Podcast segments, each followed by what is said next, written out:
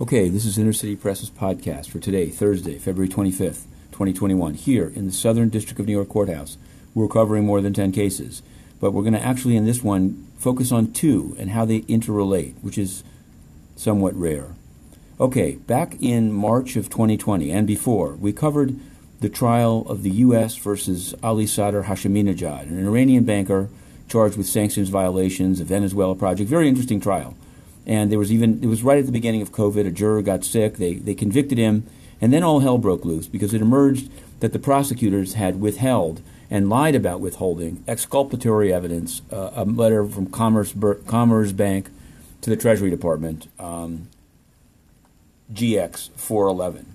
Inner City Press later to Judge Nathan, who was the judge in that case, sought to have all of this stuff unsealed. So did AP. They were the two only requesters.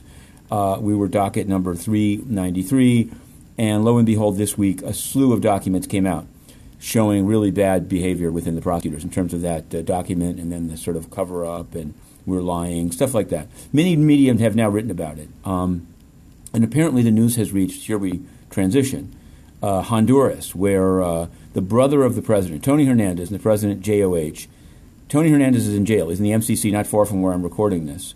And another guy, Giovanni Fuentes Ramirez, is set to begin trial before Judge Castel on March 8th. Now, in the in the lead up to the trial, in the so-called motions in limine, a lot of stuff has come out, including very damning uh, references to CC4, who is President Juan Orlando Hernandez. So, what are they going to do about that? There's some concern about that he'll be picked up, he'll be extradited. Uh, some people, including Inner City Press in, in its off hours, are calling it Narcos Honduras. But yesterday, the Honduran ambassador to the United States said, "Oh, those SDNY prosecutors, they've just been shown to be to be liars, and, and so it's all lies." And I guess what I want to say is, as someone who covered the Nejad trial and, and sought to unseal and continues to criticize SDNY prosecutors, including for going soft on the United Nations, prosecuting two bribers but never the bribees. This Nejad case has absolutely nothing nothing to do or, or bears no implications for the uh, innocence of Tony Hernandez, the prospects for JOH Hernandez, uh, or for Mr. Giovanni Fuentes Ramirez. This involved exculpatory evidence in a letter. Now, the other, it, the evidence that's come out so far about CC4 is damning.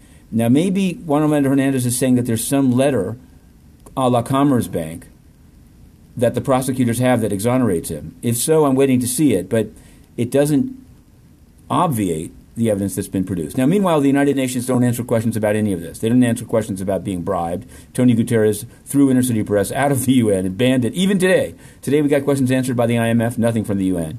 But uh, on Honduras, uh, Guterres sent down a four-person panel to back up JOH, bragged about getting fifty thousand dollars from him after it was known that El Chapo uh, uh was financing the campaign. It's an ugly situation, and I believe We'll have more to say about this in the coming times. But this is the three and a bit more minute drill. Inner City Press, Matthew Russell Lee, to be continued.